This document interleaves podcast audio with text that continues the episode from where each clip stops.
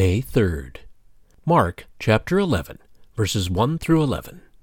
As they approached Jerusalem and came to Bethphage and Bethany at the Mount of Olives, Jesus sent two of his disciples, saying to them, "Go to the village ahead of you, and just as you enter it, you will find a colt tied there, which no one else has ever ridden.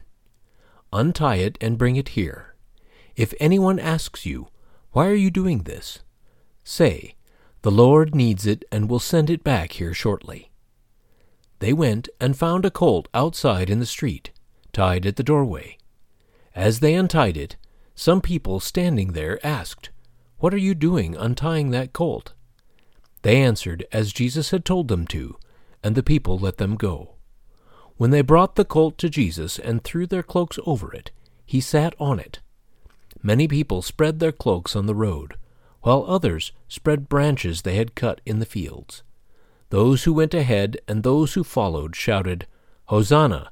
Blessed is he who comes in the name of the Lord! Blessed is the coming kingdom of our father David! Hosanna in the highest heaven!" Jesus entered Jerusalem and went into the temple courts. He looked around at everything, but since it was already late, he went out to Bethany with the twelve. Have you ever misunderstood Jesus' purpose, praising him one day and despairing the next?